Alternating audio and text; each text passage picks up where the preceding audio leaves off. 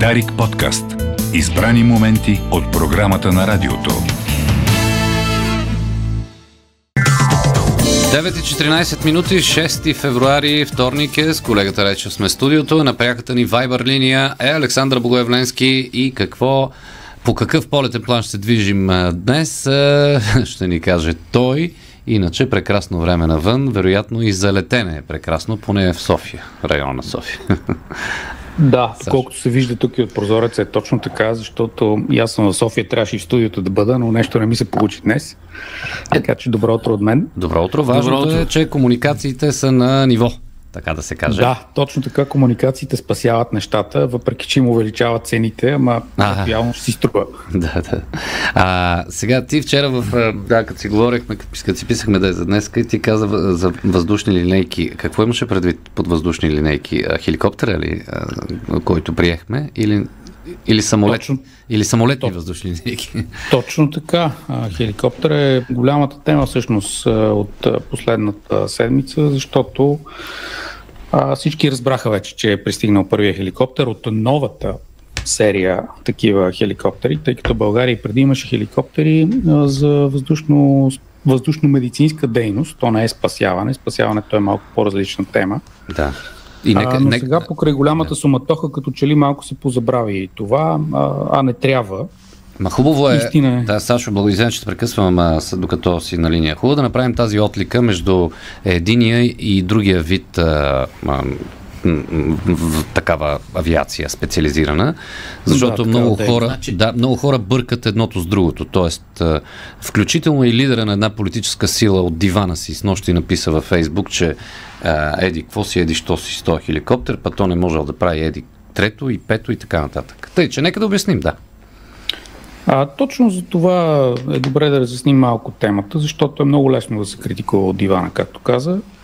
А, съвсем по друг начин стоят а, нещата наистина. Още повече, че вината за това България да е последната изобщо държава в а, целия Европейски съюз със сигурност, а може би в цяла Европа, която те първа започва да изгражда такава система за спешна медицинска помощ по въздуха. ХЕМС се казва. ХЕМС е Много говорим да. Да, за, за ХЕМС. ХЕМС какво означава? Означава точно това. Хеликоптер Emergency Medical Service. Тоест спешна медицинска помощ с хеликоптери. А, та наистина сме последни. Можеше да не бъдем, ако преди над 10-15 години даже а, си бяха стиснали ръцете някои политици и се бяха замислили по темата, създавайки я на базата на публично-частно партньорство, да го наречем. Защото още тогава, може би си спомняте, все пак в България летяха такива хеликоптери. Два на брой бяха те на една българска част на авиокомпания Helier. А, дори самите машини бяха почти същите. Те бяха от този модел, различна модификация. А, Агуста хеликоптер AW109 и сегашният е такъв и предишните бяха такива. Имат, разбира се, принципни различия, защото са различни модификации, но не това е важното. Важното е, че това забавяне не се дължи на нас и вас, а се дължи на точно тези политически противоборства, абсолютно ненужни в, в този случай. И тук ще отговоря на въпроса каква е разликата. Да, има голяма разлика между подобна система, градена на принципа ХЕМС за спешна медицинска помощ по въздух и другата система, която има английската абревиатура SAR, а, което ще рече Search and Rescue, т.е. търсене и спасяване. Да. И а, сега се връщам към критиките, които чухме през последните дни, ама видите ли, този точно хеликоптер не може да изпълнява тази дейност. Да, може би този не е оборудван с допълнителното оборудване, което е необходимо да има на борда а, за тази цел, но самата машина като характеристики без проблемно може да изпълнява подобни мисии. Още повече, че за разлика от предишните хеликоптери, например, техният модел мисля, че беше 109K или K2, а, те бяха с колесник, прибираем колесник, сегашният хеликоптер е с ки, това е една малко по така универсална, да наречем, платформа, защото позволява кацания на, на малко по-разнообразен терен. А, той като характеристики може да изпълнява такива мисии. Проблемите идват с а, редица първо а, регулации, т.е. на административно ниво не е уредено как това точно може да се случи.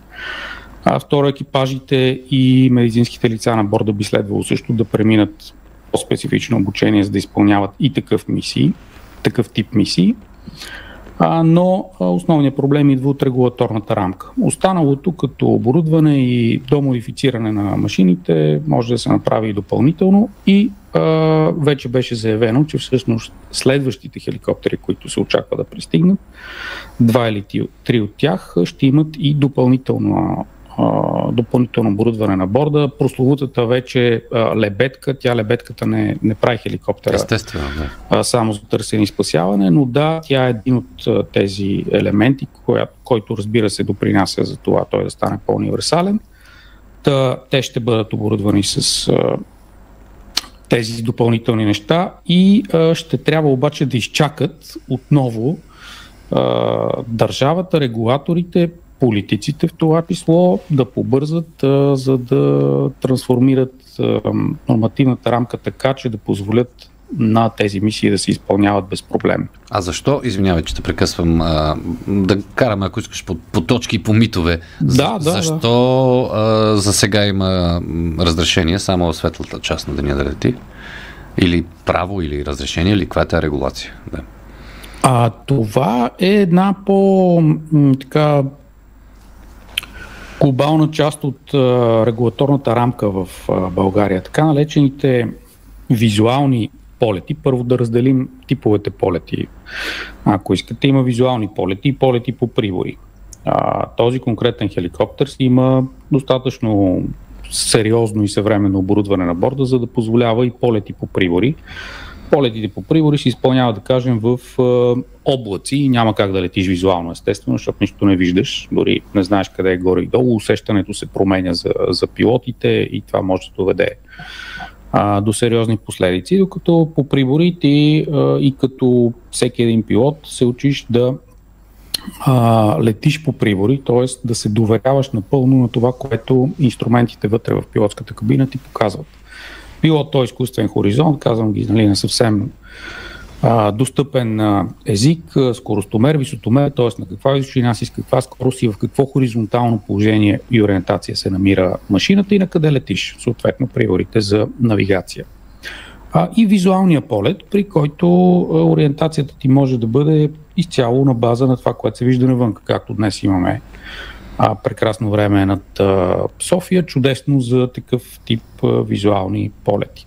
Регулаторната рамка в България обаче не позволява да се изпълняват визуални полети в тъмната част от а, денонощието, т.е. след залез и преди изгрев слънце. А, и това трябва да се промени, за да бъдат те официално а, допустими и разрешени. Защото при едни такива мисии, все пак достигайки до мястото на инцидента, там където ще трябва да се изпълнява мисията, е важно да имаш визуален контакт с терена, знаеш какво се случва и така нататък. Отделно, когато времето е доста лошо, това също ще изисква полетите да се изпълняват не визуално, а по прибори, за което също са необходими допълнителните сертификации, но пък екипажите са обучени да го правят. Тоест, тук е въпрос на регулация, не че машините нямат възможност да летят при... Точно така. Основно да. е въпрос на регулация, след което трябва и машината да получи сертификат, че може да изпълнява такива полети, съответно екипажите да са преминали съответното обучение, но най-вече регулаторната рамка да го позволява. А, ако махнем историята с лебедката, която наистина дори и за непредобеден човек звучи смешно, а, а тези машини от този клас, които предстои да получим, позволяват ли така да кажем, като сме гледали по филмите, да зависне, да кажем, над някой склон, баир и прочее, за да може да се използва тази лебедка. Той е хеликоптер, естествено, че може да Така да има товароподемност, да. там, ветрове, чудеса или това... Това казвам, като да. технически а, характеристики, това, освен, че е един от а, така най-надежните, защото се произвежда от доста време, точно този модел и всичките му модификации на цялата серия, е един от най-разпространените хеликоптери в света. Повече от хиляда са произвели от Леонардо от него. Използва се за какви ли не е типове мисии, от военни до цивилни, включително в тази му конфигурация за спешна медицинска помощ и включително в конфигурации вече специфични за търсене и спасяване или комбинирани, хибридни такива. Тоест може да се използва и за да се качи високо в планината, със съответното оборудване да изтегли а, човек от някакъв терен, докато виси във въздуха, или пък кацне, защото с а, ските, с които разполага, той ще може и да каца на доста по-трудно достъпни а, терени, отколкото всички други хеликоптери, включително военните, с които в момента изпълняваме такива мисии.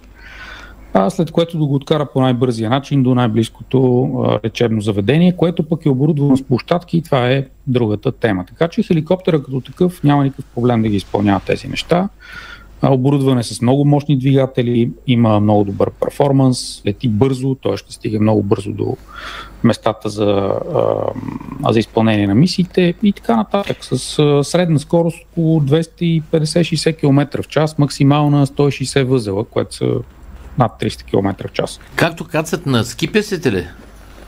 В Австрия, да речем. Виждали. Точно, точно така. Даже а, такива хеликоптери има и в а, естествено алпийските страни.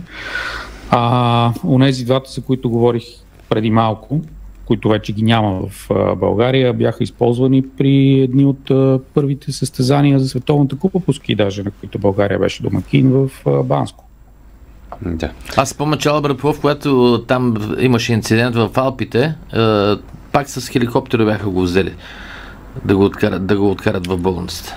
Ами там е съвсем друга тема. В една Австрия хеликоптерите са няколко стотин, има няколко различни агенции, които се занимават с тази дейност и наистина ако си там можеш да видиш по десетки полети на ден да се изпълняват. Да, да не говорим, че имаше и даже сериал много популярен по българската телевизия се излъчваше, именно за спасяване с хеликоптери. А, забрах как се казваше. Планинско спасяване, да, май да, се казваше нещо такова.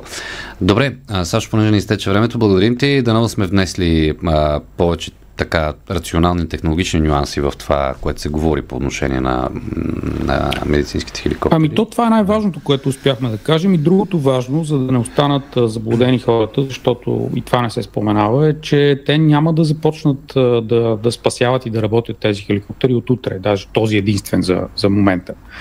А, също предстои да мине известен период от време, в който а, той да получи първо българската си регистрация, след което да, да влезе в регистъра, а, след което да премине тук съответните тестове, които са необходими преди влизането му в експлуатация, така че ще мине още месец-два преди той да започне да изпълнява тези мисии по оказване на спешна помощ от въздуха. Добре. Александър Богавленски, благодаря ти в полетен план.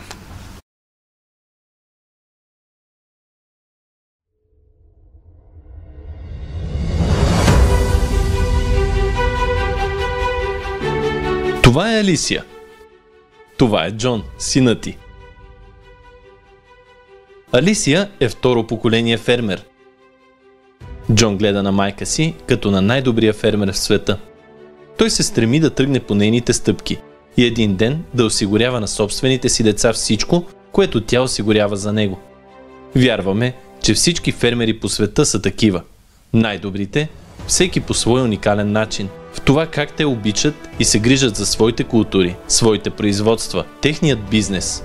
Да си фермер означава да бъдеш отдаден и издържлив, винаги в търсене на най-добрите решения за подобряване на производителността и поддържане на здрави полета. Ръж, ечемик, сурго, пшеница – всички имат решаващо значение и въздействие върху диетата на населението по света което означава, че фермерите, които отглеждат зърнени култури, са жизнено важни за изхранването на населението. И точно заради това, те се грижат не само за бъдещето на тяхното земеделие, но и за цялата планета. Ето защо те винаги се опитват да намерят устойчиви, благоприятни решения за околната среда, както и за отглеждане на по-добри култури. Да си най-добрият фермер в света също означава да се получиш от миналото, да се подобряваш, да бъдеш любопитен и информиран, страстен и да третираш всяка култура като уникална, знаеки, че твоята работа е от съществено значение за по-добър резултат, към който ще бъде придаден на идните поколения. Знайки, че за най-добър резултат трябва да се използват най-добрите продукти за справяне с различни метеорологични условия и други предизвикателства или неприятности, с които се сблъскват всички земеделски производители. Джон знае всичко това, защото има най-добрият учител в света, който също е най-добрият фермер и най-добрата майка. Тя го научи, че тяхното стопанство не само е негово наследство, но и бъдещето на всички хора. Погрижете се за житните култури и подобрете потенциала им за добив с хербицида Квелекс. Моята ферма. Нашето бъдеще.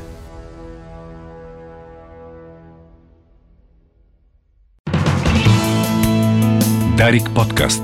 Избрани моменти от програмата на радиото.